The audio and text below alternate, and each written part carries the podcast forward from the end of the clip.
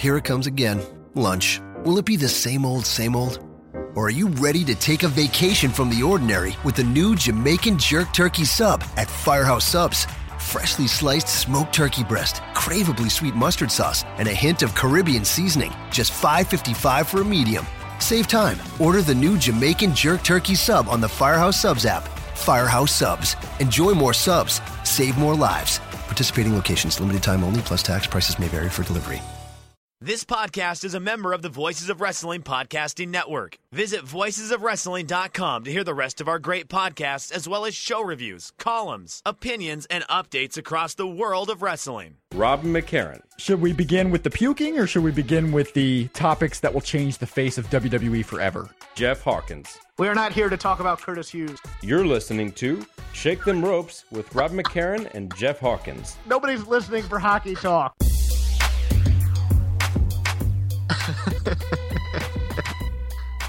Hello, everybody, and welcome to a very special edition of Shake Them Ropes with Rob McCarran, Jeff Hawkins. We have a special guest on the line at Dylan Waco on Twitter. Dylan Hales is with us. Dylan, how are you this evening? I am. Uh, I'm wondrous. What a night! What a night indeed, wasn't it? Oh yes, it was. It was quite a uh, quite an event. I thought. Uh, you know, since since uh, you are going to do the intro, nobody knows what event we're talking about yet, Rob. But I'll, I'll let you finish that up. But it was quite an event. That event that we're not officially talking about yet. We are here live on ShakeThemRopes.com talking Survivor Series from just a moment ago. We are going to be talking about all the happenings, all the craziness, and the debut, the WWE debut of a certain former WCW. Some would say superstar, some would say overpushed moron, some may say something in the middle. Wow. Uh, maybe some no no one says moron, but uh, we're here with Jeff Hawkins. we're here with Dylan Waco. Um, Hold, hold on, Rob. Rob, do you need a hug? Because because I figure you're crying right now for multiple reasons. Uh, first of all, no more Stephanie McMahon on your television, oh, and also yeah, as if. and also uh, losing the picks game. I did Just lose the picks game. I had a very respectable Mhm. four and one record on the picks game. You, Respect- however, went five and zero, and we'll we'll get to that too. I was so happy. I took credit for a victory, even though I didn't get one. Uh, we are live right now. You can listen live at ShakeThemRopes.com. Or if you're listening on the podcast version later on, thank you so much for joining us. If you are listening on the live version at ShakeThemRopes.com, you can give us a call anytime during our show, 260-494-3811 or on Skype, Let's Say Things. That's all one word, Let's Say Things on Skype, and you can join in.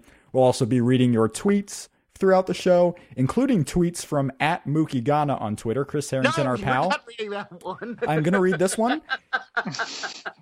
this is a tweet to me.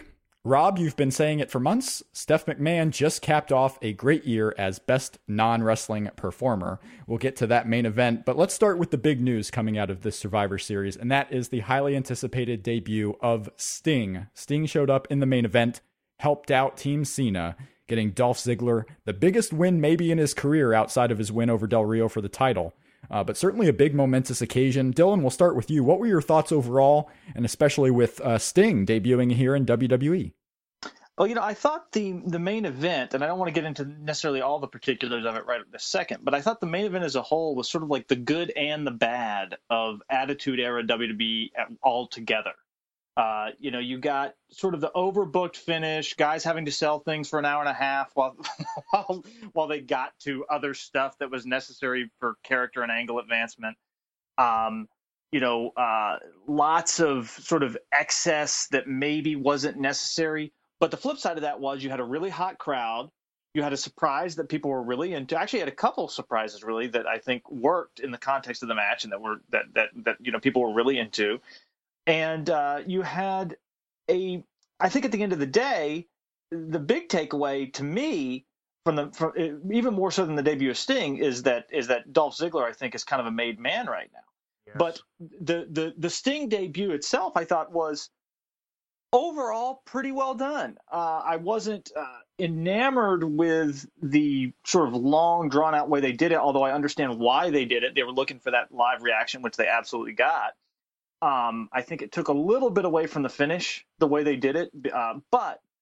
Uh, ultimately, uh, the people, uh, you know, it, it, it, the direction is good because it's going to be Sting versus Triple H, which means we're not going to get Triple H versus anybody else at WrestleMania. and I consider that a net positive, regardless of how I, I feel about Sting. Hold on, hold on, Dylan. Dylan you don't find uh, Triple H versus Ryback to be a no. enticing program? I, I don't find Triple H versus anybody to be an enticing program. to be to be perfectly honest, um, which is kind of my point. I mean, if you're going to bring in Sting, who you know has got one or two matches that he can realistically, I think, work that people really want to see. Um, and they're going to have to be against sort of legendary figures. I'd rather him be with Triple H than Undertaker, who I think was severely damaged uh, and, and, basically is a worthless guy at this point after last year's WrestleMania. I don't see any point in him ever working again, to be honest. And uh, I, so I'd rather him, uh, you know, I'd rather have Sting and Triple H. I think it's a it's a uh, ideal use of, of Triple H if you're if you're going to use him. If you're mm-hmm. going to use him in that role, I think it's the best possible use of him. And I think it's a good use of Sting too because it puts Sting in the ring um, with somebody where the match is going to get a lot of storyline stuff, so they'll be able to do a lot of smoke and mirrors type type things. They won't. It, it, you're not going to ask Sting to go out there and have like a 25 minute straight wrestling match with Triple H, and I think that's to his benefit. Jeff, before I get to your thoughts just on the Sting portion of tonight's show, I should have warned you that we would be playing an intro that apparently you popped pretty big for. uh, the Curtis Hughes thing got me. I don't know why. I, I have a soft spot in my heart for. I, I tried to go back and find the best of Jeff and Rob lines, and by all means, it took me a whole weekend to find one. So, oh, for for you or for me? That's our show for both of us. Thank you. so, uh, Jeff, your overall opinions on the big news that Sting is now in WWE, and it looks like we are indeed headed towards Triple H and Sting at WrestleMania. I'm counting all those free eyeballs as as buys and draws for Sting for his Hall of Fame candidacy. I just wanted to put that down there.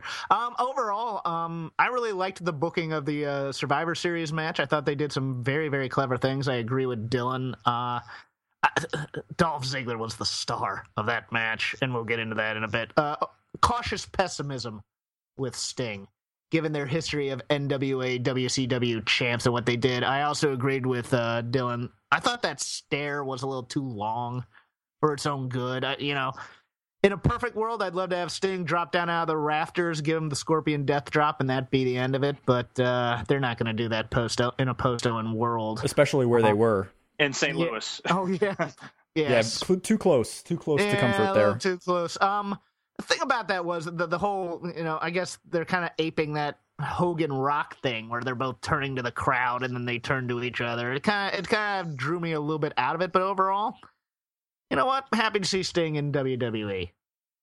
Yeah, I mean it was a surreal moment for most. I think people would agree. Um, oh, let's also also no baseball bat.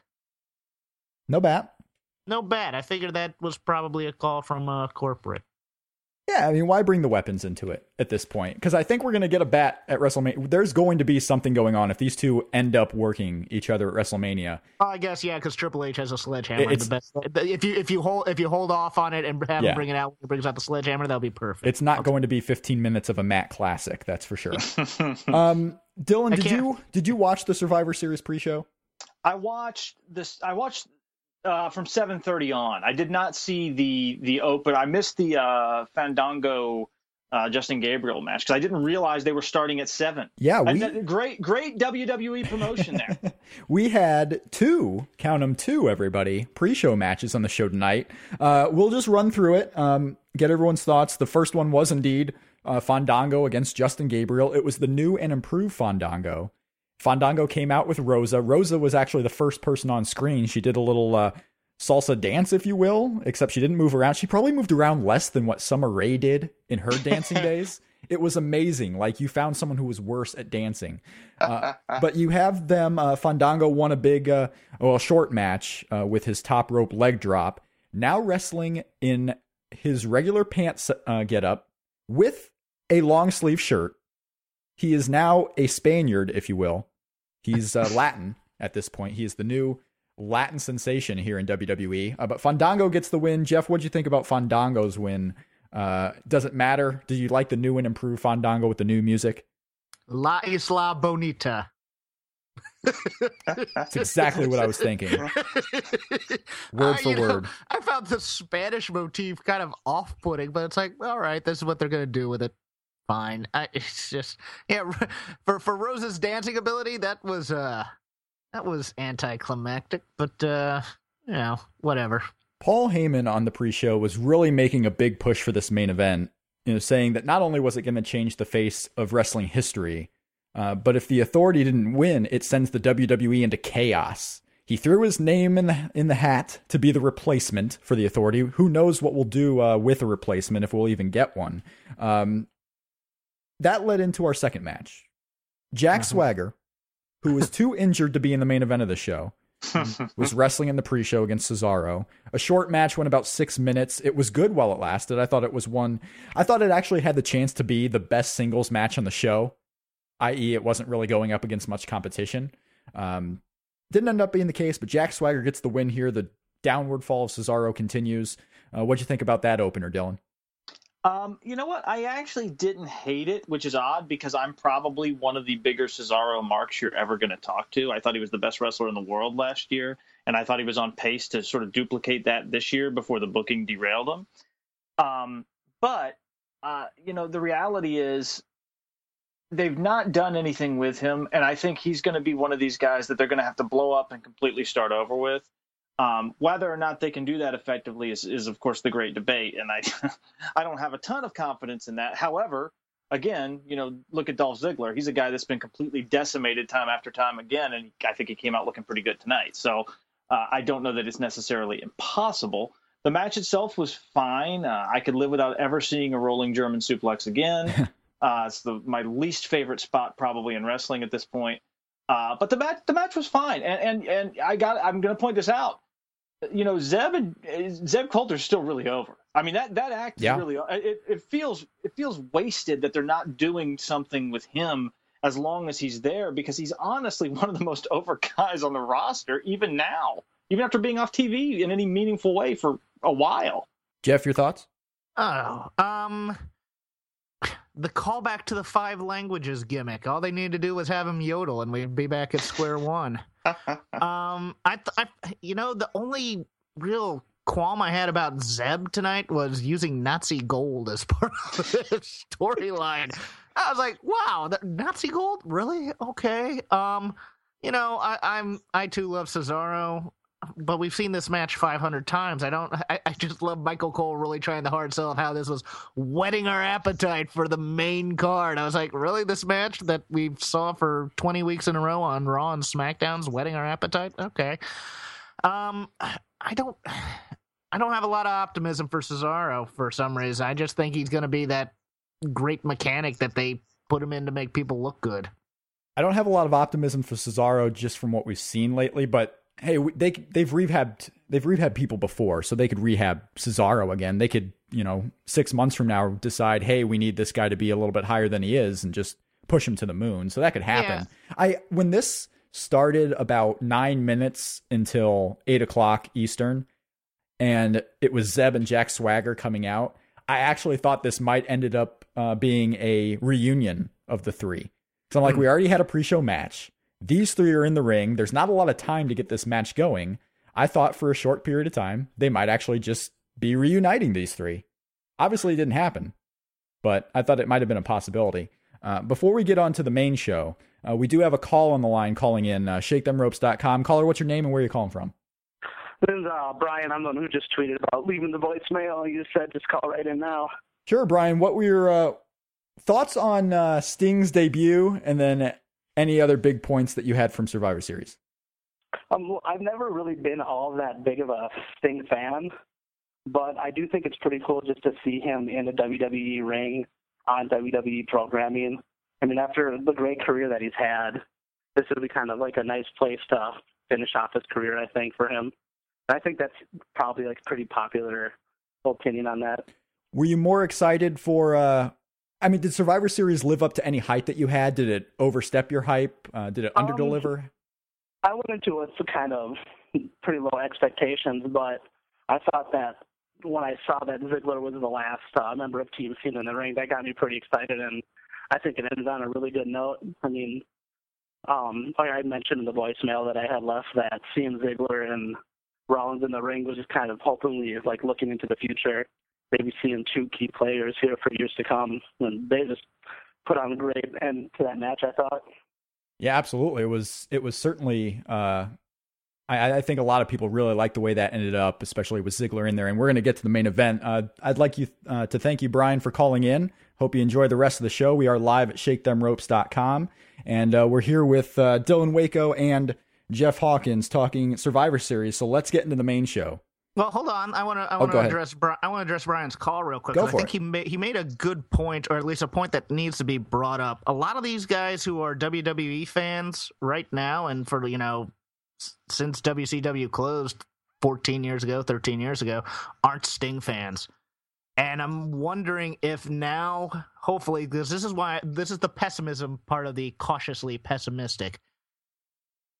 Is it is it time for Vince to stop running the victory lap and actually build up Nitro and the stuff on the, on this network as something worth watching? And hey, go watch these Sting matches. Some of them are really really good. You know, go watch Sting Muta, Sting Flair. What about that, Dylan? Because wouldn't you think that with Sting coming in now, and if especially he's a big part of WrestleMania, that that's the only footage you have to promote. You want to promote the nitros that are on the network, the old pay per views. This could be a really big coup, not just for WrestleMania promotion with the big legend coming in, but also this big promotion for the network with the next six months of build up for Sting. Um, I think it. You know, it's look. Nothing's going to hurt as far as network promotion. Is you know they've done. they've got to do something, right? I mean, because what they're what they've been doing doesn't work. So uh, you know, I, I'm one of these guys who doesn't think old content matters that much. I, I really don't believe that it does. Um, I don't. I, it's not that I think it doesn't matter at all. That would be a, a, an exaggeration. But I don't think it matters that much. On the flip side, you know, Jeff's right. They don't. you know, really, both of you guys are right. They don't have. What else are they going to use to promote him? I mean, they, you know, people talking about how cool he was. I mean, they, they're they're they're they're they've got no choice. So they, they they have to be creative with the stuff they use, and it can't be the you know same Monday Night Wars narrative that we always hear about. You know how Ted Turner and the the rednecks down south uh, tried, and then they got their ass kicked by Vince or whatever. I mean, that's not going to work. I mean, that's not how you sell this. I think what's actually go, a lot of that's going to depend on how you know the reason uh, that they give for Sting's in- interference in the main event, and Yes. I suspect I suspect that reason is going to be I've seen you know other power hungry lunatics drive companies that I loved out of business, and I'm not going to let that happen again. I suspect that's going to be what the narrative is. So I think the narrative is actually going to be WCW was screwed up by you know power hungry delusional assholes who screwed everything up and you know i so Yeah.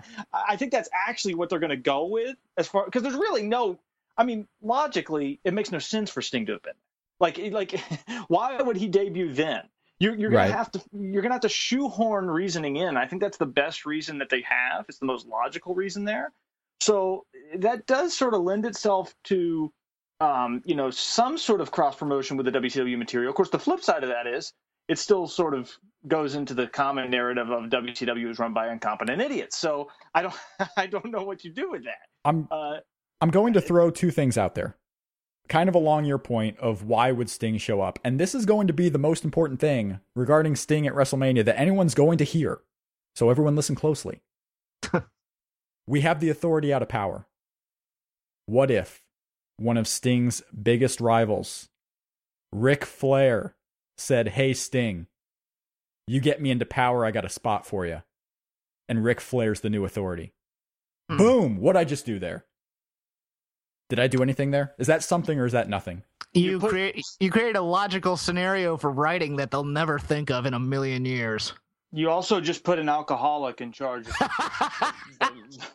so I don't, I don't know This, this that. just came off the top of my head. I wasn't thinking all the way through. wait, you don't know Vince isn't an alcoholic. All Fair- right, there's fair no enough. proof of that. For sure, Brad Maddox was. So let's be honest here. Vickie Guerrero drank like a fish. I'll, I'll uh, you know, it's it's funny though. As a as a guy who grew up as a Jim Crockett slash WCW guy, and watching the history of their champions come in and just be relegated to the mid card almost immediately, including even Flair after that first match with Hogan didn't draw. This would mark the first champion from WCW that they pushed to the moon from the get go. Yeah.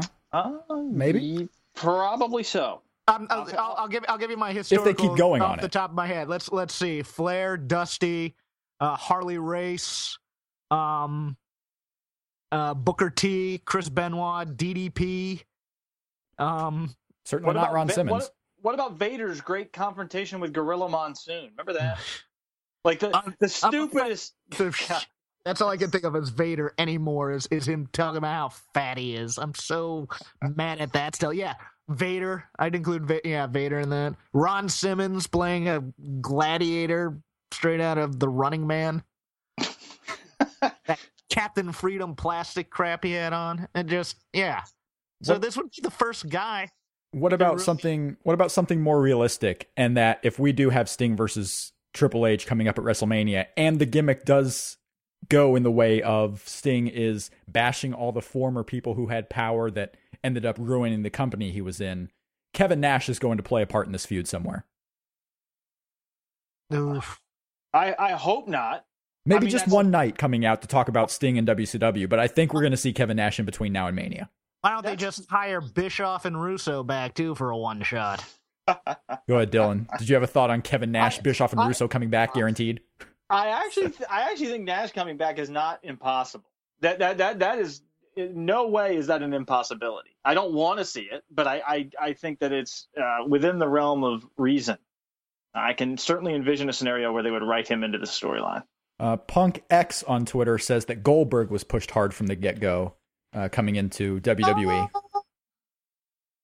I, sup- I Was he? suppose I suppose he was for the that first match with Rock, but then it was kind Was of he? you know same old guy. And then they had Austin kill him. Yeah. I mean that that uh, Goldberg's a special case. I don't know. Maybe. Uh, well, let's get into the Survivor Series. So, Survivor Series opened up with uh, a Raw segment, basically. Um, Sunday Night Raw began with the Authority and Vince McMahon coming out. Twenty minutes of talking. It was 20 minutes of talking. Uh, we should have seen it coming, really, with only four matches announced prior, or five matches, I suppose, with the Women's Battle Royal or uh, Survivor Series match being added. Um, but the interesting part of this to me, and before Survivor Series started, Dylan on Twitter, you had made the f- bold hot take that John Cena was turning heel tonight.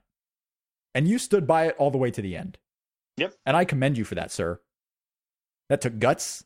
That took bravery. It's Took a a- smarter pick than Rob will ever make. It was more than I would ever do. I don't go that bold.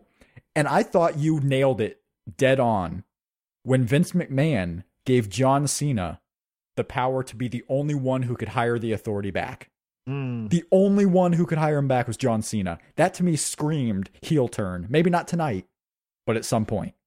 What are your thoughts on uh, this opening segment and your proclamation of John Cena, Dylan? Well, let me tell you what I think is going on at this point with uh, uh, like uh, as a more overarching theme Go of the booking of, of the WWE. I think their new sort of thing is to tease the John Cena heel turn in the most egregious ways possible so that you think it's got to happen here or it might happen here time after time after time. Um, because I think in a way the John Cena heel turn is the biggest selling point they have uh, because there's a huge portion of the audience that wants to see it. There's, uh, you know, there's also a portion of the audience that just wants to see something different. They don't even care. I don't even think they give a shit what it is. It's just what, what, whatever it is. Uh oh, something happened there. Dylan, are you there with me? I am here. I'm sorry about that. You were you were saying I don't know what happened there. I'm sorry about that, everybody. I- but go ahead. I, I, I, you know, this is what happens when you make bold proclamations. It But- is yes. Um, but honestly, I think uh, I, I honestly think that this is sort of a new WWE booking strategy is to make it look like there's no way Cena can't turn heel and then pull back and sort of do something different. And um, I'm not. That may actually be a, a smart way to do things, to be honest. Um, I, I don't. I don't think that's a bad. Now, I will say this: the problem with doing this over and over again is, and this is really like if you followed the booking up to this, there's really two conclusions you can draw about John Cena. One is that he's just a horrible person, just an awful, awful, the lowest, most scummy human being maybe ever in the company. That's that's one conclusion you can draw. The other is that he was going to turn heel. So what they've now done is they've established him as this horrible scumbag who you would never want as de- as a partner. But they, they, you know, I I still think it's possible uh, that the you know the seed they planted with Stephanie and Triple H eventually maybe being brought back by him, you know, there's they're still there. It's still possible that this is going to lead to a long term Cena heel turn. But I think the bigger point is that this is sort of, I think teasing the Cena heel turn is like a a, a device that they've been using since 2011 periodically mm-hmm. since since the Punk feud. And I think they're going to continue to use it for as long as they can until they absolutely feel like they have to pull the trigger. Uh, so I think we're going to see a lot of occasions where it's going to look like he's going to turn, and then something's going to happen, or they're going to do some other big angle or whatever. But I, I almost feel like uh, that's a smart business thing because I really feel like the Cena heel turn is the biggest card they have left to play at this point. It, it really, it probably is. I mean, they've been saving it for so long. I, as far as big cards that you can do for the future, they've been holding it out. Maybe you wait until his merch dies down a little bit if that's the big reason why you don't want to promote him. Maybe you, uh, maybe you are successful at getting um, Roman Reigns put up there, and now you have the room to move somebody else. Um, I do want to say, uh, just on a note, I, I don't know what happened with our call there, but uh, for some reason, adding the call didn't work, and now it's just going haywire. So I'll probably avoid adding calls. If you'd like to make a comment about Survivor Series or anything we say on the live show, hit us up at Twitter. Uh, at Shake Them Ropes is our Twitter handle. But we'll probably save calls for a little bit later so I can figure out what's going on. But uh, Jeff, your thoughts on uh, this opening segment and that note by Dylan of the uh, of the heel turn card being saved for John Cena. Well, I, like I said after after Raw last week, John Cena is the best heel in this company. Um, I, that just that note fascinates me just due to the ending because I thought think now it'd been fascinating if Sting had come out and John Cena had run out thinking he was a WCW invader and attacked Sting and caused the team to lose and caused his team to be fired due to his love of the company and him just misunderstanding everything. Oh, that would have been sweet. Um the temptation of John Cena just it, it's I, I, get the heel turn part of it, and there have been logical times where you go, yeah, but now it's just now it's scenery chewing villains trying to tempt him over the dark side. I just don't.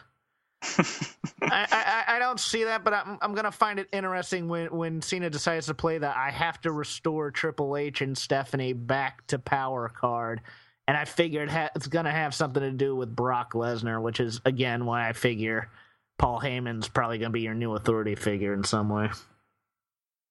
Hmm. Uh, let's get into the matches. There weren't a lot of them announced before the Survivor Series. Uh, Survivor Series opened with the tag titles on the line. Uh, the Miz's against the Matadores, against Golden Stardust, and the Usos. And uh, Jeff, you and I both predicted the Miz's to win this one.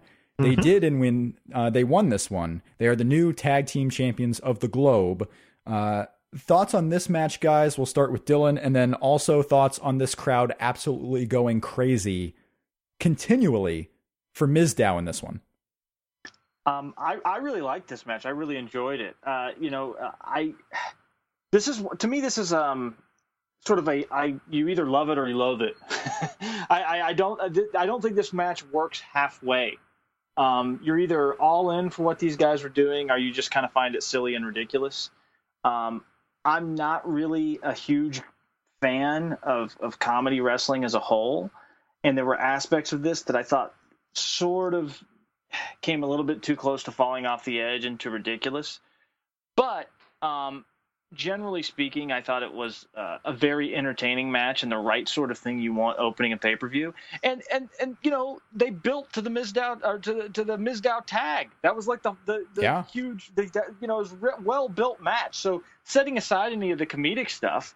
You know, they built to that moment, and that moment ended up being the finish. So I actually had good psychology in its own way. Um, I, I really enjoyed it. I've, you know, my only criticism of this is and this will come up later very briefly, they've really turned the tag team division into almost a comedy division. You know, like there, there's there's you know, of the of the of the existing tag teams right now on the roster, with the exception of the Usos, pretty much all of them are comedy teams to one degree or another. So you have this weird situation where you've got um, they they spent you know the better part of the last couple of years doing a, I think a very good job uh, building up the titles and making them feel like serious titles, and actually at times, arguably the most relevant title in the company. And now it's a comedy belt. So it, it's you know it, it's really sort of a weird dynamic because I'm I'm enjoying what they're doing, but I'm not sure that it's a good idea long term. Yeah, I, I agree. I'm uh, I'm a huge fan of tag team wrestling, but this is basically kind of a standard, you know, what you've been getting of late with multi tag matches and whatnot. The one twist to it that I really enjoyed was it seemed like they didn't just do faces versus heels all the time. You had, you know, you had the um, Matadores going after the Usos, and you had, you know, Golden Stardust really kind of screwing around with the Mizdows, which I thought was a nice twist on on the thing. I mean, you get your multi man spots, you get the you get Torito flying all over the place. Uh, Damien Sandow finally gets a title. Finally. Um, you know, it should have been Rhodes Scholars you know, a year and a half ago or so. Uh, but overall, I enjoyed the match. I thought, and and and this crowd was great throughout the entire pay per view. I, I, really liked this crowd a lot, um, and I think they really helped a lot of things that could have fallen flat um, uh, be better. Yeah, I, I, thought. I mean, it was a perfect finish. I thought. I mean, as far yeah. as what you can do, and that crowd seemed to love it. They were all building and building uh, throughout the match, waiting for Mizdow to get in there, and then he does. He steals the tag. It was the only way that he was going to get in this match was stealing a tag. Well, it was it was a, it was a story match, and they built the story correctly. Yeah. So I mean, that's all that's all you can really ask for. You, you had that brief moment of the Miz just wondering what just happened, and his stunt double just took the spotlight from him. And then Miz says, "I don't care. I won the belts. Grabbed both of them, and he celebrated with the both belts, and that was awesome." I, I don't know if they're going to be promoted as a babyface team at this point or keep going with this heel dynamic they have because you would think the logical challengers are still Golden Stardust or bringing up someone like the Ascension from NXT. Or you can just keep going with the Usos, I suppose. Like we only have we only have three weeks until TLC, and you would think that they're going to be on the show. Yeah, there's going to be the tag team partners that don't necessarily get along story that we've seen millions and millions of times until they probably turn Miz or Mizdow face. Uh, I, I, think I think I think you're going to see a rematch at TLC. I think it'll be a, a, ladder match or something for the belts of all four teams. Yeah, yeah, I, I can see that too. I mean, especially if you on this short a schedule, you would think yeah. that would probably be a good idea. Yeah, there's no there's no time to build another program anywhere, so you might as well. And, and I mean, that can be your spot your crazy spot fest for the night. I mean, like that's I really ideally your crazy spot fest for the night. So right. We had a crazy spot fest in a way. Team Paige versus Team Natalya. Uh, the women's, the Divas rather, Survivor Series four on four. Team Natalya got the sweep here. We both had Team Natalya winning this match, Jeff, even though I incorrectly thought that you had Team Paige winning this match. Uh, they won mm-hmm. four to one. Paige was the last one standing. Uh, there was a brief "Let's go Paige" chant as she was the only one fighting off these uh, four women against her.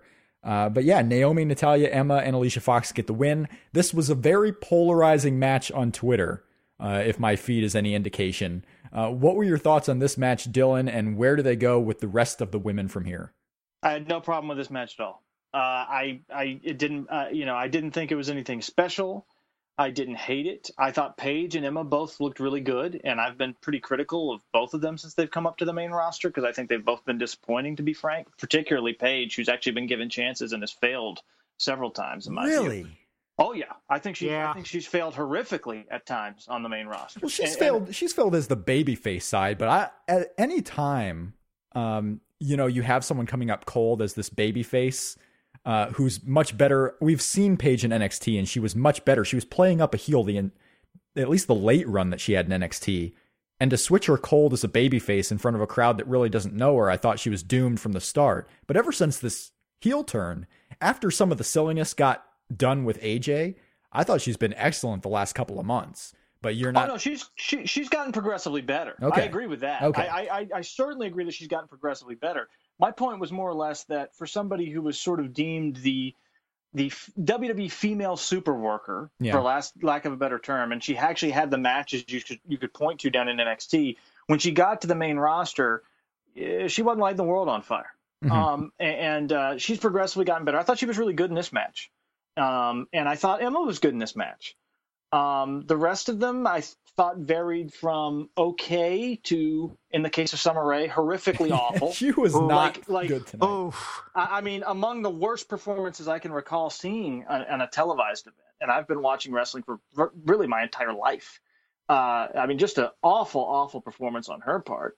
Um, as a match, though, I had no problem with it. I was I was surprised to see how negative some people were on Twitter. Not that I really thought people were going to be going crazy about it, but uh, you know, to me, it was perfectly fine, and it was logically booked. I mean, it, it, it made sense. It was an elimination match where none of the eliminations felt rushed. It really didn't. Right. Uh, like, and, and I mean that that's you know they gave him enough time to tell a little bit of a story, not enough time to completely expose the people in the match that were absolutely abysmal, with the exception of Summer Rae, and the the women who you expected to be you know to look good and, and you know work hard did. So I had no problem with it at all. I wouldn't call it a good match, but I was it was fine. It was fine for the card. Team, I, I- know Jeff that you have really high opinions on this one.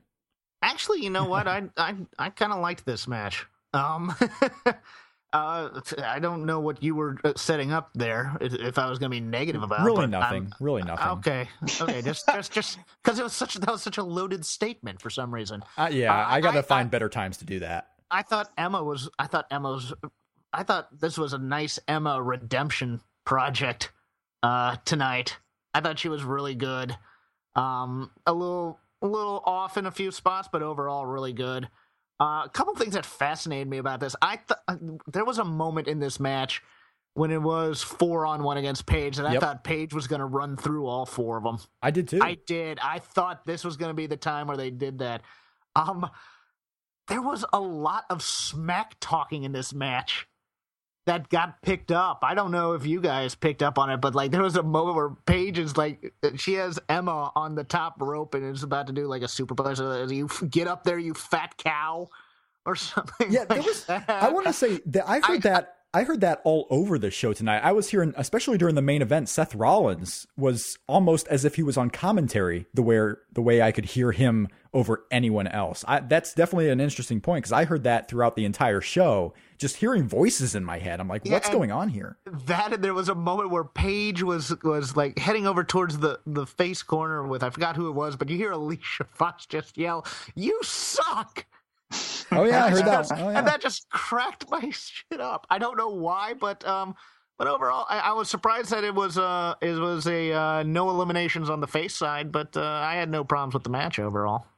Yeah, I sometimes when I judge matches that Cameron, Summer Rae, and Rosa are involved in, Mm. I just go on the not bad scale. And this was not bad. I didn't really notice Emma that much as far as a standout. I think it's more along the fact that we just haven't seen much of her in her entire run in WWE.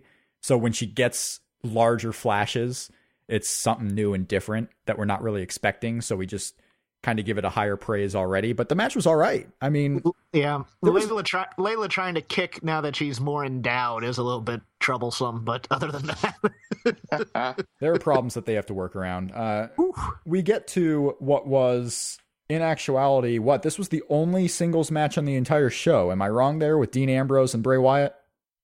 you are not wrong. Uh, That's right. This was the only singles Well, match on the show. No, no, the Divas title match. Oh yes, that, I'm sorry. There was a Oh, Divas that- title match. Yes. So I've got, a, I've got a lot to say about that one. oh well, oh we're almost there. Oh, We're- do you? We have a little bit. We have a little bit. What we're gonna say about that match lasted longer than the match, which is fun. Okay. But uh, Bray Wyatt and Dean Ambrose. Uh, Jeff, you and I both predicted Bray Wyatt to win this one, so we moved to three and zero. Uh, Bray Wyatt won via DQ. This was an absolute commercial on the free pay per view to set up the not free pay per view in three weeks. uh, good while it lasted. I thought the crowd was really into it towards the very late stages of this match. And then we got the DQ win. Um, yeah, that that's it. I mean, it's another Ambrose win. I wrote down, I went back and looked at the Dean Ambrose history on pay per view this year after the breakup of the Shield. Loss, loss, loss, loss, loss. The Money in the Bank show, he was attacked by Kane. He was out of most of the match, and Seth wins Money in the Bank. At Battleground, that was the big bait and switch uh, match where Seth Rollins won via forfeit because Dean Ambrose was taken out before the show, and they didn't really have much of anything. SummerSlam, Seth beat Dean in that lumberjack match where everyone and their mother interfered, And then, of course, Kane cost Dean the win. And then Hell in a Cell. Seth beat Dean when Bray Wyatt interfered, and we really didn't get a, f- a full resolution to this Bray Wyatt Seth Rollins. That's the history of Dean Ambrose on pay per view lately, and he loses another one. I only hope that they'll redeem him next month, uh, just in three weeks at TLC. But yeah, another Bray Wyatt win via DQ over Dean Ambrose. Thoughts on this match? Uh, Jeff, go ahead and start this one. Uh, overall, you know, up until you know the free commercial, uh, I was I was kind of digging this match quite a bit. I, I, thought they, man, did they take some bumps for each other, especially like the uh, the double clothesline spot on the outside. I thought that was rather impressive. Um, you know, you you kind of knew what this you knew this wasn't going to be the blow off match of any kind, even though the destruction of Bray Wyatt at the end. Just, there was a moment where I thought, wow, is that going to be it? That they're just going to bury him under tables and that's going to be it? But uh, I, it's odd. I have so little to say about this match, even though I enjoyed it. There wasn't. There's not. A, I don't have a heavy opinion one way or another about. It. I really enjoyed what I saw, but it, it seemed short to me for some reason. Uh, maybe the Bray Wyatt promo to set up the DQ I could have done without. But other than that, no real complaints. Dylan, yeah, I don't. I don't ever want to hear Bray Wyatt speak again. At this ever, point. yeah, um, ever. I could. I could live without him. Like, like if he lost his voice, I'd be perfectly fine with it. I don't ever want to hear him talk ever. Yes. Um, as soon as he grabbed that mic, I was like, "Well, uh, there's the match." Yeah, and and you know, here's the thing about this. D- you're absolutely right, Rob. Dean Ambrose has been booked so bad, and, and I, have made this point repeatedly. Uh, that he, he's been booked so badly that he went from being probably my favorite guy on the roster when he was in the Shield, even before the breakup, to being a guy I don't care about at all. And mm-hmm. to, you know they've paired him with a guy that I care about even less. You know, as as a match, um, you know, it's kind of funny because they didn't really do any of the feeling out stuff. It's like they immediately went to yeah. sort of trading bombs. And this was the kind of match where if it had any sort of real finish at all, Dave, and it was on a New Japan Tokyo Dome show, and it was Goto versus Makabe or something. Uh, Dave Meltzer would have given it four and a half stars because they because I mean seriously like yeah. like yeah. it was two guys and you know it was Dean Ambrose it was kind of odd because they booked it sort of like a hoss battle type match yeah but Dean Ambrose is like you know 50 60 pounds short of being a true hoss um, but they did work really stiff and there were some really good spots in it. And you know, they, did some creative spots in it. I thought, and it was it was entertaining to watch. Um, it was kind of weird because there were moments where the crowd was really into it, and then like they seemed to lose the crowd, and then you know they'd hit one more big spot and they'd have them back, and then they'd lose them again for a minute. So it was it was very it was a, just an odd match to watch, you know, and it's especially odd when you consider the fact that these guys were part of the two most over acts in the entire company, with the exception of Daniel Bryan at the beginning of the year. Mm-hmm. And now you look at them, and it's not that they're not over because they are in their own way, but it's so diminished from where they were. Yeah. You know, back at the elimination chamber when the crowd was chanting "This is awesome" before the match even started. like it's so it's so diminished, and the finish. I really didn't have a huge problem with the finish um, you know, because I expected some sort of BS and there yeah. was no magic. There was no magic tricks, so I was happy. Uh, there was no ridiculous Black Scorpion s type stuff, and so no, I, no crazy props, just the basic steel chair.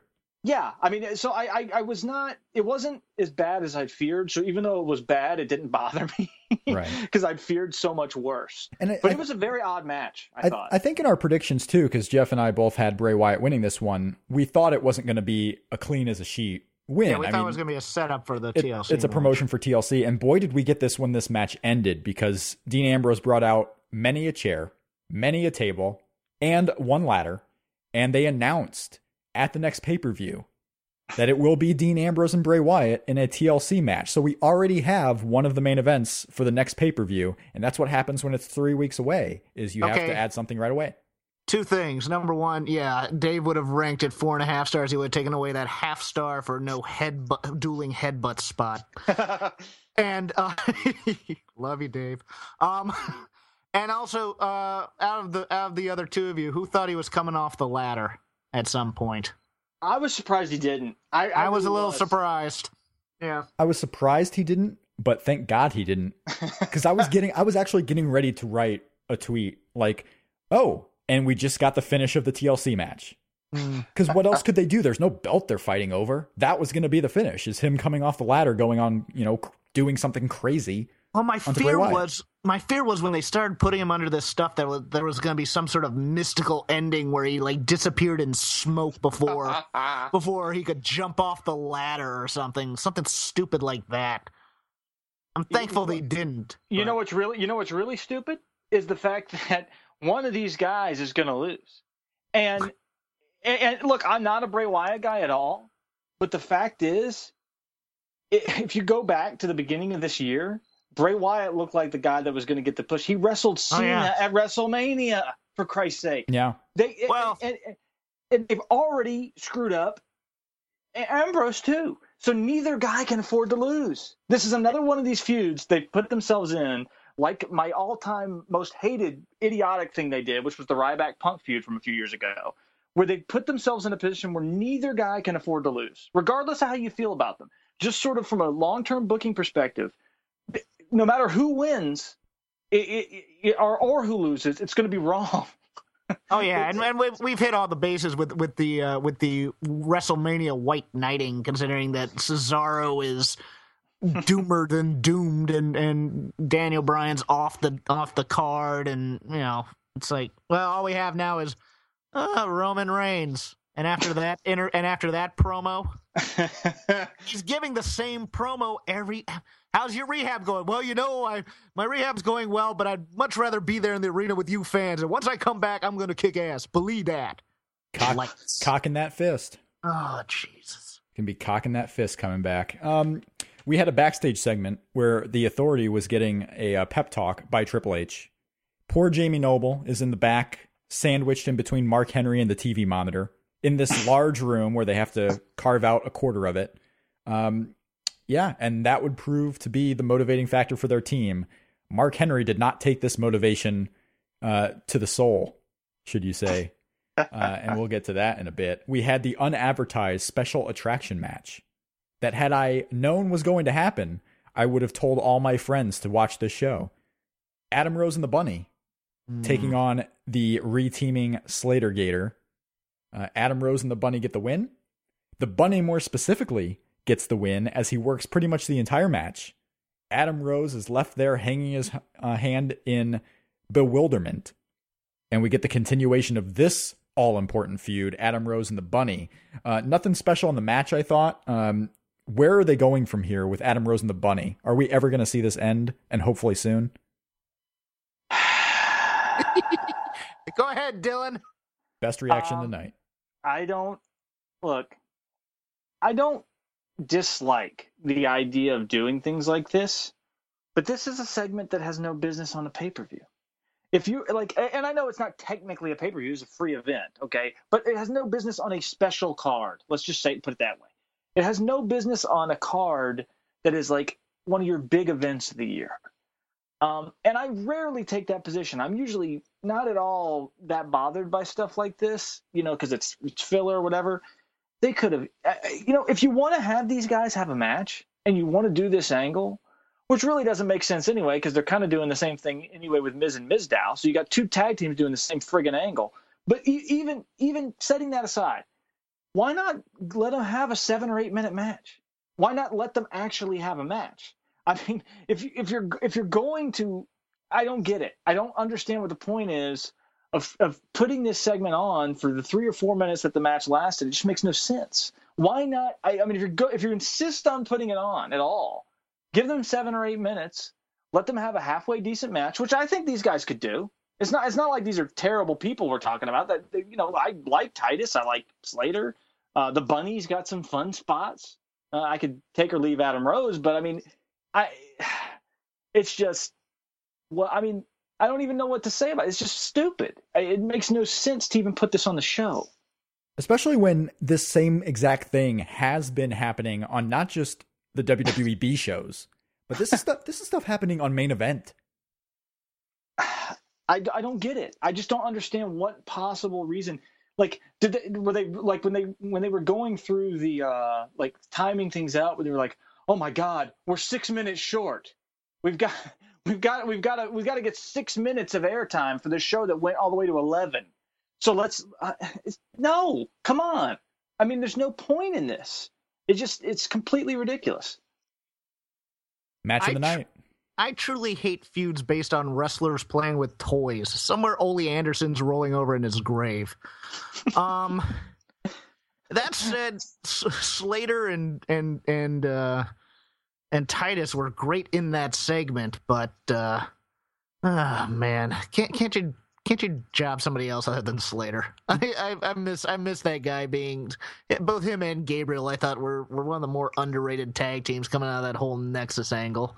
Maybe I'm Um, maybe I'm reading too much into this, but I don't know if either of you two noticed during the commentary in this match, or if you guys were even paying attention. Because honestly, it's easy terrible. to drown out. Yeah, but I've noticed this uh, in writing about main event and watching main event on Tuesdays. Is Michael Cole is starting to be a little bit more serious about the bunny? You know, coming out saying, "Yeah, we're having our fun, but it's a man in a bunny costume, and he's a really good athlete." Like they're actually putting over the athlete in the bunny costume now, because I think sooner than later, maybe within the next three weeks, we're going to get someone coming out of that costume. And by all means, it very well could be Sami Zayn. I think it's going to be Sami Zayn. Yeah, So You put him over. I- and and whether or not that's a whether or not that's a good or bad debut, like on the surface, it seems like it would be a terrible way to debut him, but I'm actually not entirely sure it is. Only because at least he's at least that entity is over because the bunny is over. yeah, Whatever you think, whatever you think it is, you know, he's, it- he's it- the most it- over part of that program.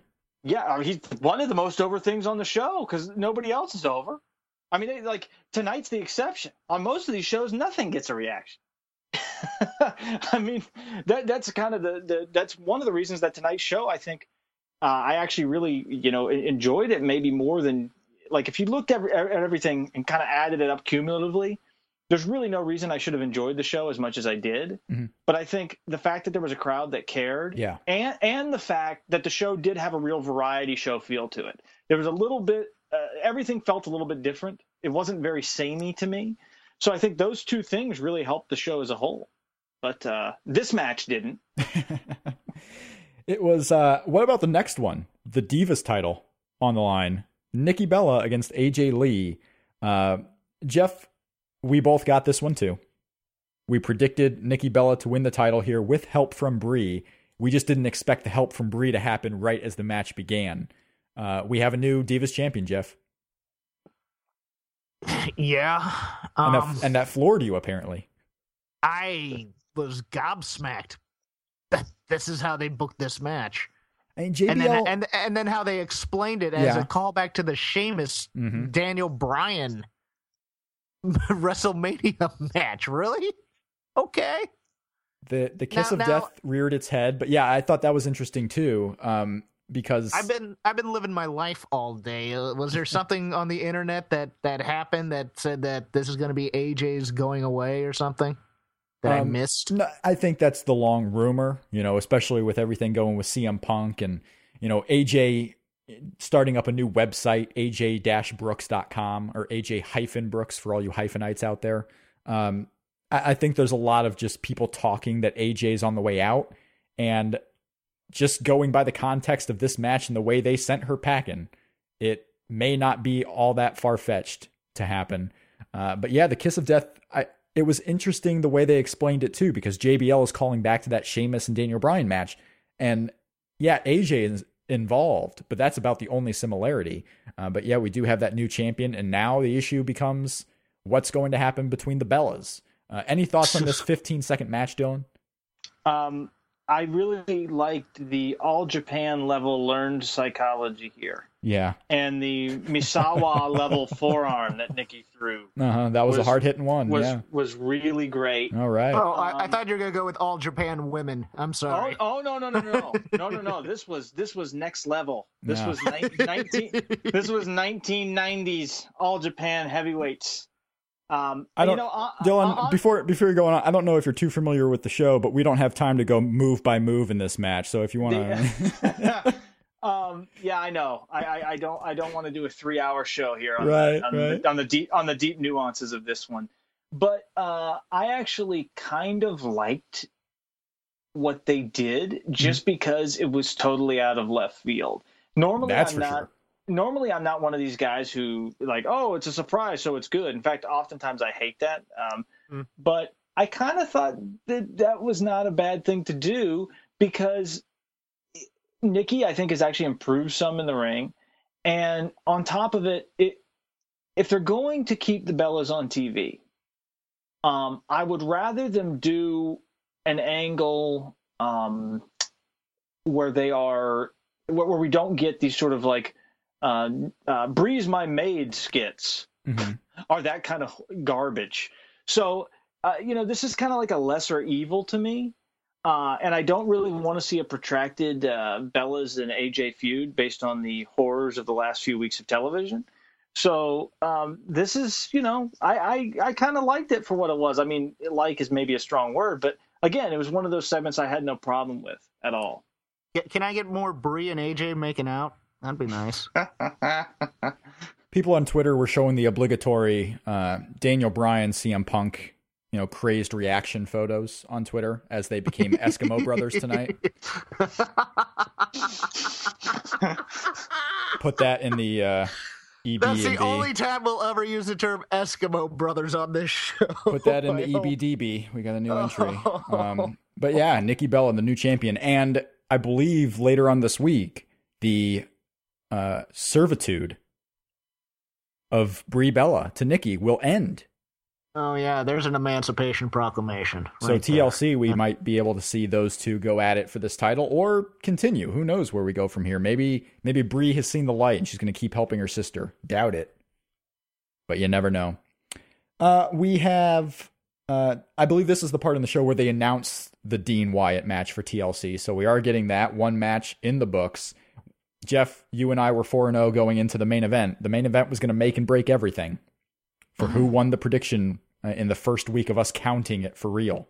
Yeah, my fragile self-esteem was in wait. Although I I might say with only 5 matches announced, we may have to make TLC the first where we really count the predictions. Rob, just get to the match. The main event. Team Cena versus Team Authority. Uh, we had everybody but the winner facing elimination. We had nine eliminations in this match. Uh, I don't even know where you guys want to start on this because there was a lot going on. We'll get to the big news that happened after it. We'll get to the big winner in this one. Uh, Dylan, where do you want to start in this match? I mean, as far as who was announced or who was eliminated early, how the match was paced, uh, what were your overall thoughts on this main event tonight?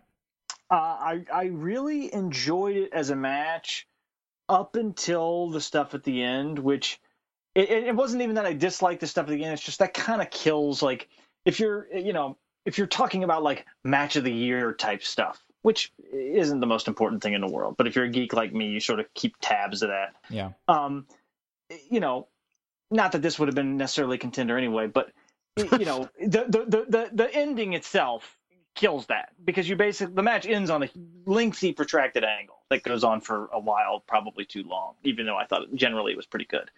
Um, so from that perspective, uh, you know, you could argue that it kind of ended in a disappointing fashion.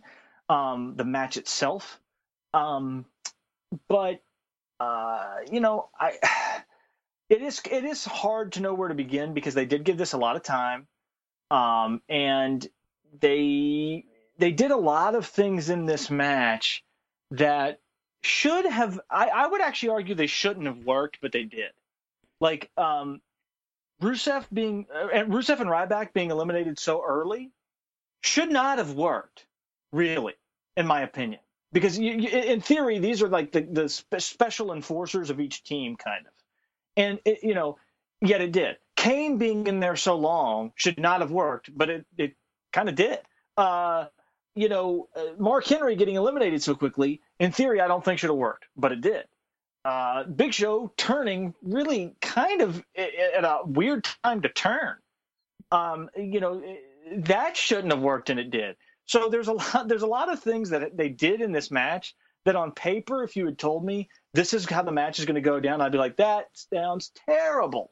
But in practice, a lot of it worked. So I, you know, it, it's it's kind of a weird match in that they broke a lot of the things that um, I would have wanted to see over the course of the match develop.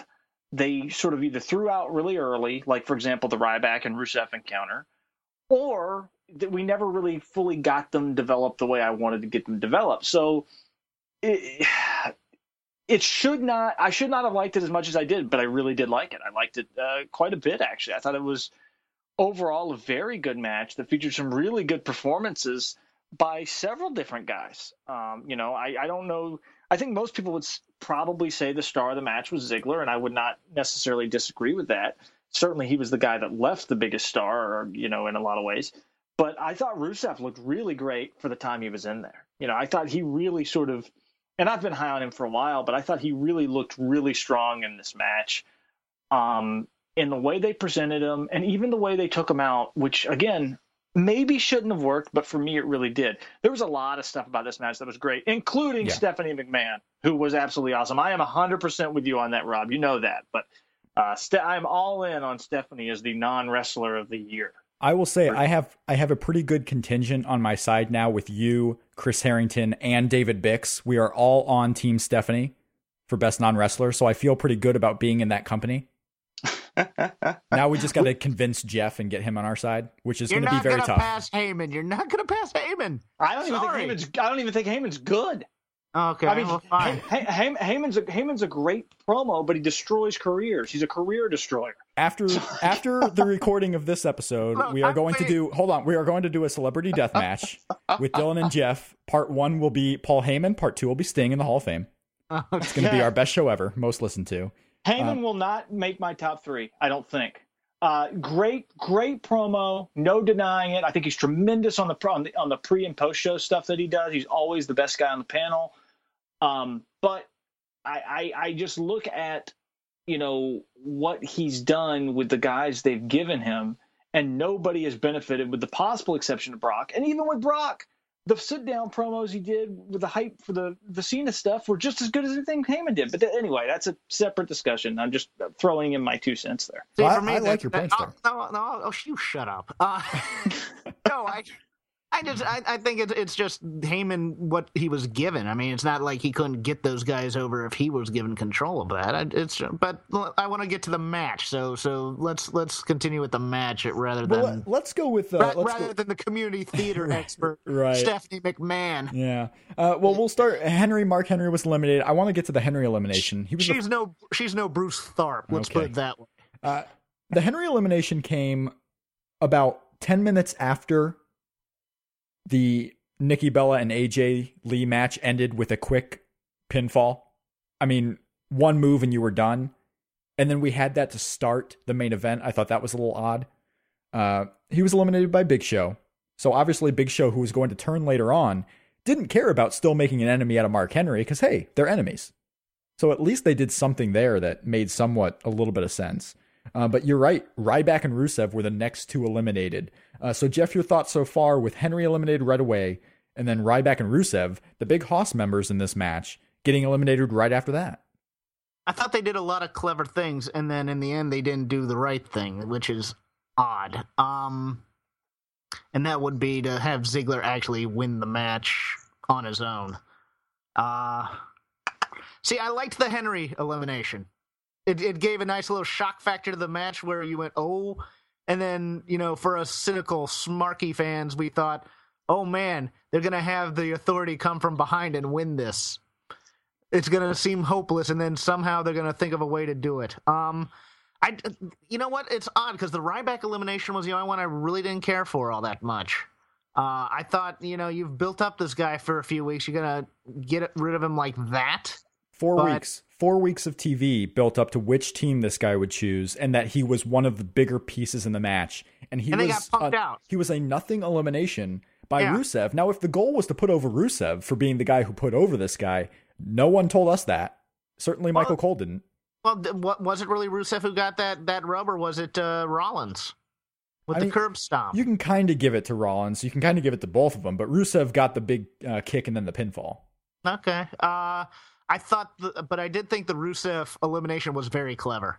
I thought the way they did that with with the two Stooges trying to push him back into the ring as Lana and and Steph yell. I thought that was good.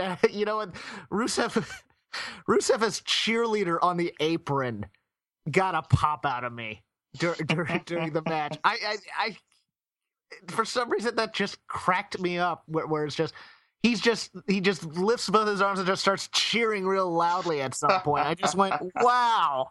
I love this guy, such a man crush. But Spe- overall, speaking of Rusev on the sideline, the very first elimination, I I noticed. I don't know why I was looking at the uh, the people on the apron at this point, but when Mark Henry gets punched and goes down for the pinfall, Rusev is the only one making any visible reaction. You know, Triple H and Stephanie are there looking stunned, but Rusev is, you know, signaling him to get up. He's waving his arms like, get up, Henry, get up, Henry. And when the three count happens, Rusev is there with his arms wide open, looking at Mark Henry like, we picked you for this team? Rusev was great. Look, if it's up to Rusev, he'd be selling his ankle from the Jack Swagger match still. Yeah. That's true. Um, you know, I didn't have a problem with the. Uh, I don't know if I'm supposed to continue, but I, I didn't have a problem with the Big Show turn if they, as long as they explain it with the uh, ironclad contract, which Ben Pitchford reminds me of. He was he couldn't be fired anyways. Yeah, I again, we on last week's Shake Them Ropes, we were talking about who might be able, who might turn from this babyface team. Yeah. and I, funny, but show. I literally said that it could be anyone on this team except Big Show doesn't really have a good reason because he is, he just feuded with the Authority a year ago. They sold his house. They were doing all this crazy stuff to him. I think Dylan's cutting out a little bit. I'm not sure. Dylan, you still with us? Yep. Okay, I don't know what's going on there with the Skype, but you know, Skype's fun. Uh, Big Show was the only one I thought would not make sense to turn, and go figure, he's the one who does it. I don't care that he's the one who turns, other than the fact that he turns a million times a year. But yeah, Big Show went out. Uh, I want to get Dylan's thoughts on the Big Show turn a little bit, but I also want to uh, get the thoughts on tonight was the first time we saw the big Rowan and Luke Harper confrontation. They teased it early, got a really good reaction, and then they ended up competing later on against each other, with Harper actually getting the win over Rowan to eliminate him. Uh, those two pieces of this match, the Big Show turn and the Harper and Rowan angle, what were your thoughts, Dylan, on that going into the Survivor Series? Um, I the Big Show turn. The only thing that really didn't work about that was that the the actual punch to Cena didn't look very good. Um, the other uh, aside from that, even though logically I, I don't disagree with you guys, I I, I thought it kind of worked.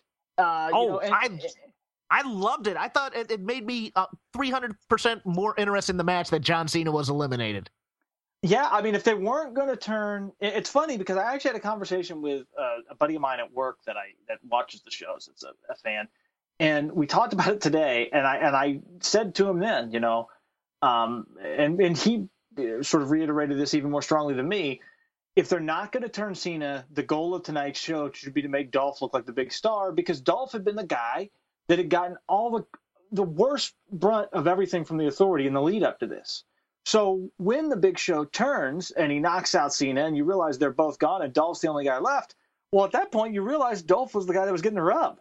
So, you know, it, it kind of it breathed it, it made it, it was a shocking moment not so much because big show turned but because it meant dolph was the last guy left and that dolph was going to be the last guy standing and I, I, so to me it really, really it really worked um, as far as rowan and harper look i think eric rowan's a good wrestler i'm i'm mystified that people don't think he's good uh, I don't think, see a single thing that he does bad in the ring. I think he's. Not. I'm not saying he's outstanding. He's not, but I think he's a very solid big guy. I thought he looked good in there tonight uh, for the flurries that he had. I thought his interactions with Harper are good. I assume they're to, you know, end up in an intercontinental title program, which I assume will they'll probably book, you know, five to ten minute matches, and they'll be pretty good. So um, I enjoyed all of the above. You know, uh, you could you could maybe argue that Rowan and Harper should have had a little bit more meat to it, but I really enjoyed what they did with it. I thought teasing it early and delivering it late was the right thing. I, would agree with that. I also think, as far as contention about Rowan is, my point is that I just don't think we know enough yet because he hasn't been in there in singles matches. Um, I looked at it; he's had seven matches all year, singles matches, seven, and I'm sure most of them didn't go very long. Uh, we just haven't seen a lot on TV and on pay per views with Rowan in there for a length of time to tell me if he's good or bad. Now, I liked what he did tonight, and I think Rowan's going to be okay. And I like the presence that he brings. I'm not trying to hate on Rowan. I just don't know if we've seen anything from him yet. I've really liked him in some of the in some of the tags earlier this year. See, there there were tag matches uh, that he and, and Luke Harper had, and even some six mans where I thought he was the best guy in the match. And, yeah. and and this is when he's in there with Harper and the Usos, who I I really like all of those guys. So um, you know, but I I having said that, you you always have to watch out for the Roman Reigns effect, which is mm-hmm. what's going to happen when these guys are actually left to their own devices and have to go 15 to 20 minutes. So, uh, yeah, I, I I get what you're saying. Uh, we we keep eh, going. Hold on, oh, I, one other thing. I'm I'm just relieved that they didn't do what what if this were a Raw match. It would have been Ziggler against these three guys. He would have gotten two of the pins, distraction finish, Rollins with the curb stomper, and pinned Ziggler, and that would have been the end of the show. I'm thankful they didn't do that when we were finally down, after I believe it was the Kane elimination, I thought this match, uh, again, I don't think anyone's going to vote it match of the year, but as far as fun and as far as entertained, this match was awesome to me. Like, I loved everything after Ziggler eliminated Kane and he was down to Harper and Rollins, all the craziness that goes into it. Yeah, of course, had the reveal that uh, you know once we had, I mean, there's just so much craziness. Uh, before you know we get into the craziness, really, go really, ahead. Really go ahead. made you know who else really made the environment of the show was Triple H. Yeah? Triple H, even before he got into the ring, just all his reactions. He's kind of being the stoic member of the couple while still suffering quite a bit. I thought Triple H was great. Triple H was this guy who, of course, we all talked about why he wasn't putting himself in this match or the fact that he wasn't putting himself into this match. But at some point, as he saw that Dolph Ziggler had momentum and might win this bout, Triple H became incensed. And he had to take matters into his own hands. And he hits the pedigree on Dolph Ziggler. He brings uh, Scott Armstrong back, who's now his personal ref for whenever he needs him. Scott, Patrick of the WWE. Scott Armstrong he, Triple H pulls Seth Rollins on top of the laid out Dolph Ziggler, who was laid out for a very, very, very long time from this pedigree. So go Triple H.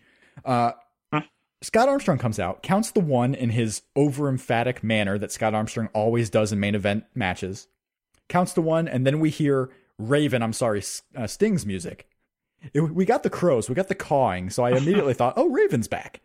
Oh, good God. Not really. Uh, but we got Sting's music. He walked out slowly. He was doing his best Randy Orton impression here in St. Louis. They had the big face off with Triple H. Triple H didn't know what to think. And then he remembers that, hey, I'm Triple H. I'm going to punch this dude. Sting ducks, gives him the Scorpion Death Drop. Sting makes the cover, puts Seth, uh, well, he puts D- uh, Dolph Ziggler over Seth Rollins. We got our big win. Team Cena wins. I lose this prediction. Jeff goes 5 and 0. Just a lot of chaos and I think fans will remember from the show Dolph Ziggler's rise, his awesome ending into the match with Seth Rollins, and then, of course, the fact that Sting, after years and years, is finally here in WWE. I just love that somebody on commentary was paying attention to continuity and said that uh, that the authority should be disqualified for attacking the ref. Yeah, there, there was just a lot of chaos. I mean, what do you make of all this chaos? Is this a show that we're going to be thinking about tomorrow? Like, really, in, in truth? Are no. people going to remember the Dolph Ziggler ending of this match? Or is everyone, maybe did Sting kind of overshadow that a little bit? Yes. I, he did, but here's here, here here here's here's the but to that. It wasn't that Dolph was the was the win. And I'm not even that high on Dolph Ziggler relative to other people, to be perfectly blunt. But it, it wasn't that Dolph won so much as it was that Dolph eliminated most of them by himself. Yeah. Yes, I mean, did. like it'd be one thing if it was down to Dolph and Seth. They just happened to be the last two guys. I, I think that would be a little bit different. But you know, it was Dolph who really eliminated Rusev, if you think about it. Yep. Uh, you know, it was Dolph who eliminated Kane. It was Dolph who eliminated Luke Harper. And yes, he got help, but he he if if, if it hadn't been for Triple H screwing him, he would have eliminated Seth Rollins. Right. So really, he uh, damn near run ran the table uh, uh, on on them. I mean, he he eliminated four of the five guys. Um, they did a really great job in the presentation of him uh, down the stretch because you had you had moments where I was afraid they were going to like give him like a you know almost like a superhuman comeback, and they kept away from that. But but they also his eliminations sort of ran the gamut from lucky, which was the Rusev elimination, to crafty, which was the Luke Harper uh, elimination, to better than, which was the Kane elimination. So he you know he he sort of got a little bit uh, of all of the above there, uh, which I think ha- you can't just give a guy a bunch of fluke wins. You can't. Um, I, you know, again, I'm not even the biggest Dolph Ziggler fan on the uh, in the world. You know, I, I'm, I'm really not. But uh, he he looked really good here. The que- my, my big question for him is, I think what's going to you know going forward for him the big issue is can he carry himself in promos can he present himself in promos in a way that makes you think he is a main event level guy? Um, that is going to determine whether or not he can really succeed at this level because I think they put him in a position here. And the build for this show was really more about Dolph than it was Cena. If you really go back and look at how these shows were built, I mean, in a lot of ways, the the all the you know the authority kept getting heat on him. Cena wasn't even showing up to help these guys. Dolph was the guy that was taking the beating. So mm-hmm. this whole build has been about him.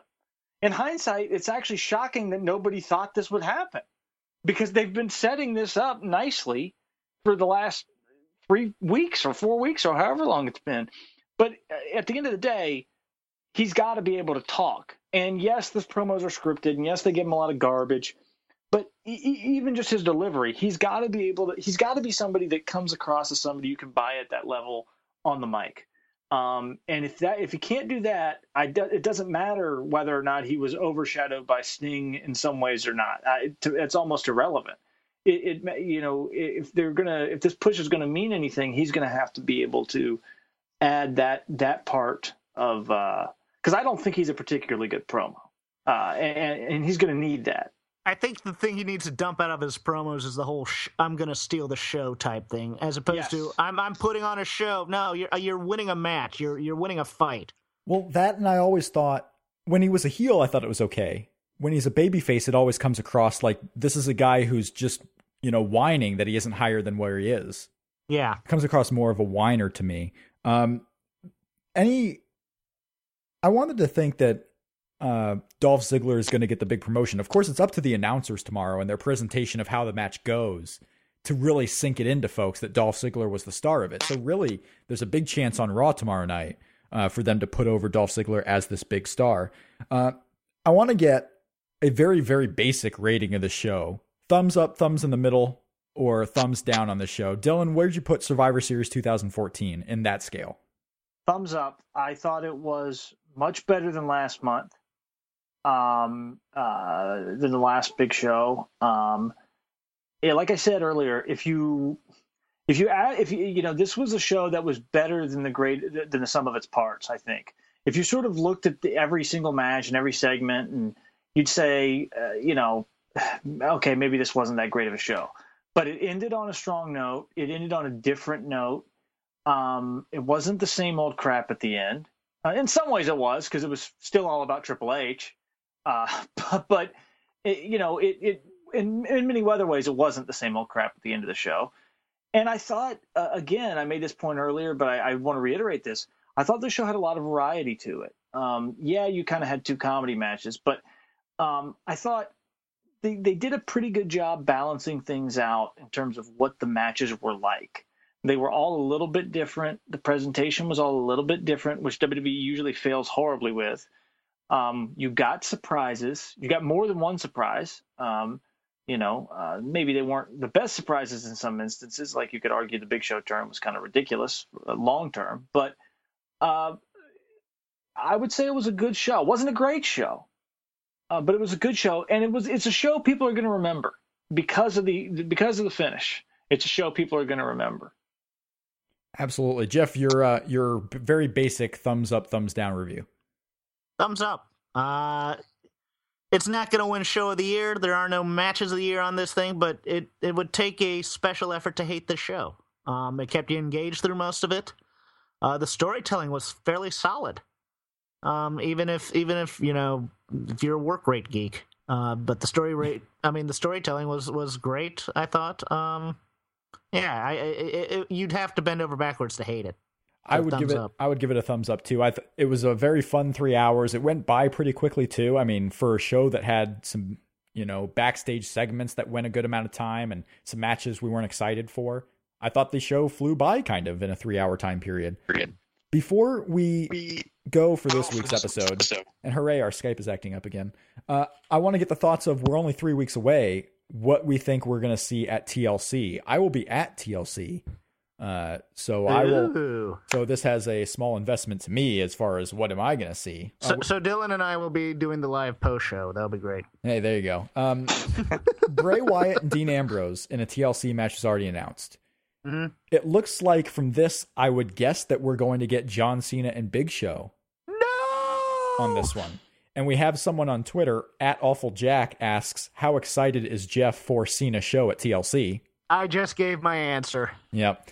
Um, uh, maybe a tables match. I don't know. Uh, do you see something different happening, Dylan, or is that pretty much where we think that's going? I think that's probably right. I do hope. I, ho- I hope it's a Cena Big Show boxing match. Hey, there you go. They put on the boxing gloves with John Cena's great punches, and they go in there and they slug it out. Get Buff Bagwell into ref it. That, good God. no, what they should do is uh, 1990 Puerto Rico style. You have Hector Macho Camacho train John Cena on how to throw a punch and bring in RoboCop as his corner man. Well, we- we For can't- anybody who thinks I'm kidding, go look up Invader 1 versus uh, Leo Burke boxing match on YouTube. we we can't really get Camacho on this show, can we? Well, no, I guess you. Well, I guess you could. Well, Bray Wyatt has special powers. is, is he, Can we oh make- yeah, can we there make- you go. Because I was going to it say a- he's dead. Can we make it a Taipei death match? Just have them Can make it whatever their- you want. Um, dip dip their hands in wax and put some glass on there and the question to me becomes: We didn't get Randy Orton on this show. we did not. No Randy Orton on Survivor Series. Now, what do they do with Dolph Ziggler? I think the whole story to me, and tell me if I'm wrong, and maybe Orton is you know shoehorned into this, but I could very easily see whatever new authority there is, or whatever new matchmaker there is, gives Dolph Ziggler the shot at the Money in the Bank briefcase in a ladder match against Seth Rollins at TLC. Um, that's not that's not the worst idea. no, I mean especially since we were all thinking that uh, the uh, Rollins Ambrose program was going to lead to a to one of those types of matches. So no, that's not a bad idea at all. I mean, I, I before this night, before Survivor Series, I thought it would be Orton and Rollins, but Orton was nowhere to be seen. You could always find something else for him, and it just makes sense to me that Dolph and Rollins take part in this. Uh, we could see Luke Harper and Rowan maybe. Um, I mean, think so. there's obvious Yeah. directions you can go from here, but there's also a million directions you can go, or at least a million stories you can tell. This- I, I'd keep I'd keep Orton off TV to Rumble. By the way, Rob, I Would think ya? at this point, I don't think there's any reason to bring him back until Rumble. At this point, there's Yeah. it's three TLC's three weeks away. You're gonna, you know, they they didn't bring him back in his hometown tonight, Mhm. where he would have gotten a huge pop. At this point, why not milk it a little bit longer rather than try and either throw him in with Rollins when you just made a really good point about Dolph Rollins probably being a better match, uh, it- you know, from a, at this moment anyway, and and you know he'll get the big reaction at the Rumble. I, I think that that's probably what they should do. Yeah, I think we're also going to get probably you know we might get Ryback and Rusev. Um, I that's very very likely. I think, Yeah, and I, I actually I actually want to see that match. I just wish it had been better built to, because I I think Ryback is the guy. If they were smart, should have been the guy who who would who would end Ryback's or Rusev's run. But it's too soon to end Hmm. Rusev's run. That's Oh, something that should have been absolutely. built built to over six or eight months, not a month. Um, you know, I, I think. See, I ultimately my dream fantasy booking situation is, is Rusev beats John Cena clean and, and continues his reign of terror for another six or eight months, and then Ryback uh, ends it at that point. You kind of have two made guys, but that's obviously not going to happen. See, it was interesting because I thought with with the the phony troop, I thought they were building that to Cena beating Rusev in tribute to the troops. Oh man, I hope that doesn't happen. Um, near do I. I and I think I think uh, on this TLC show, I think you'll you might get uh, a Roman Reigns squash match. That's possible. That is possible. Heath Slater sells like a maniac, so I figured it'd probably be him. If it happens, it's it's Heath Slater. I gotta Yeah. imagine. Um, uh, before we say our goodbyes, just a quick note. Won't spend too much time on it, but it's it was kind of breaking news, even though that AXS TV announced it three days ago, and no one seemed to notice. But AXS TV is going to debut a 13 part series on New Japan Pro Wrestling in January or sometime in 2015. So uh, the former HDNet is bringing wrestling back with uh, New Japan Pro Wrestling. They're going to show matches from last year's G1 or from this year's G1, I should say, and they're going to show the uh, 2013 Tokyo Dome uh, Tanahashi and Okada match. So if you're a fan of New Japan Pro Wrestling, you're going to get it on American TV, on AXS TV, uh, coming up here in 2015. So that was kind of news that uh, no one seemed to notice for four days. And if you've never seen New Japan, watch it. You'll want to marry it and get it pregnant. Sadly, I'm not going to be the voice of that show. It's Jim Ross instead. I think they made a Oh, wrong call there, but what are you going to do? Uh, that's, I think, going to do it. Do you want to, Dylan, you want to plug anything that you're involved with, maybe your podcast or uh, just your genius opinions on Sting not being a Hall of Famer? Yeah. Oh, sure. Uh, no. Uh, uh, you know, a couple cheap plugs, real quick. Uh, my Twitter is uh, at Dylan Waco. That's D Y L A N W A C O. Uh, and if you like obnoxious tweets that aren't funny, you'll probably like my Twitter. Uh, if you don't, then well, you're screwed if you follow me.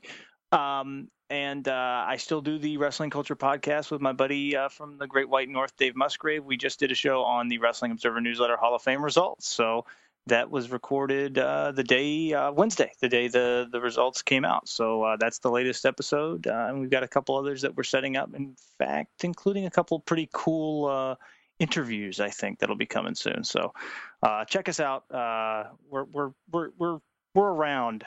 Uh, I, I got to say thank you for uh, doing the show, Dylan, and also thank you for being, uh, as I was going through my voting process for the Hall of Fame, this was the second year I was doing it, uh, you were a very trusted resource. So follow this man on Twitter at Dylan Waco if you want uh, historical wrestling tweets, if you want uh, up to the minute, you know, sometimes contrarian to popular opinion tweets.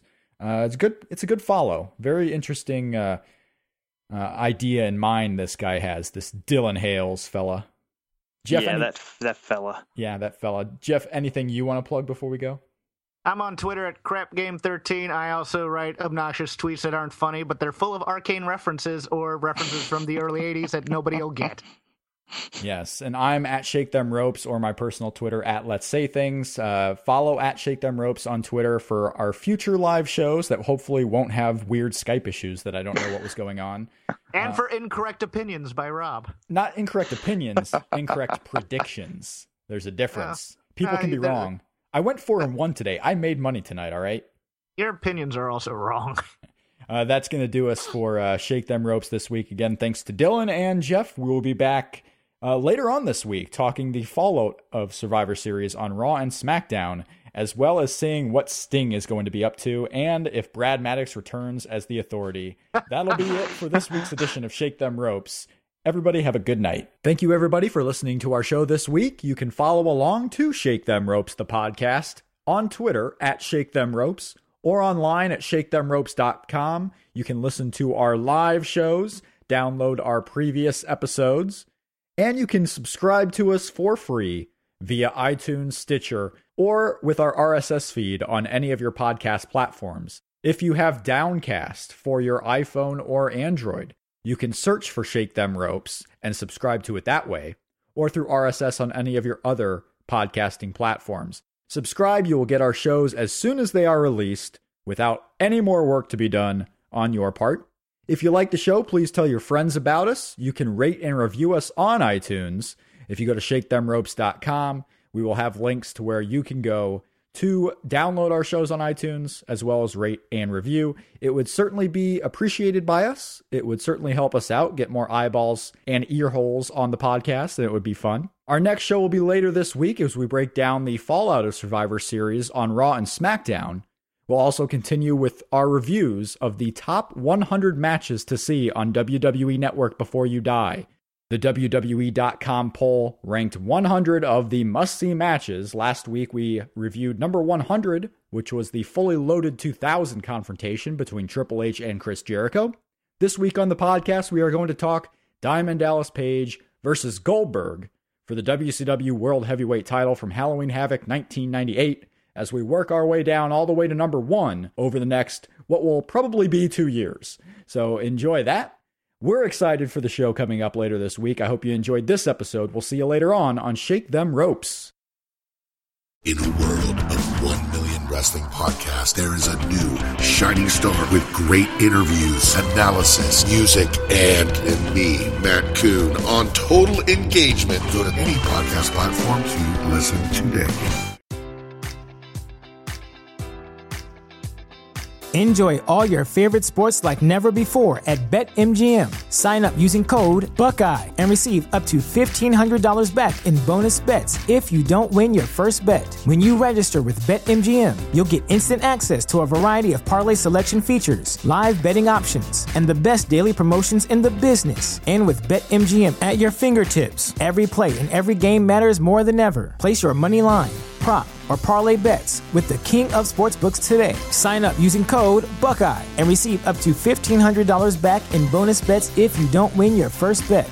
BetMGM and GameSense remind you to play responsibly. 21 plus and present in Ohio, subject to eligibility requirements. Rewards are non withdrawable bonus bets that expire in seven days. Gambling problem? Call 1 800 Gambler in partnership with MGM Northfield Park.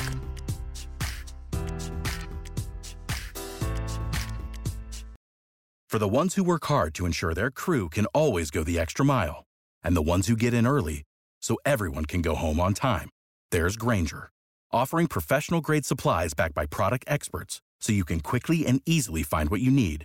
Plus, you can count on access to a committed team ready to go the extra mile for you. Call, clickgrainger.com, or just stop by. Grainger, for the ones who get it done.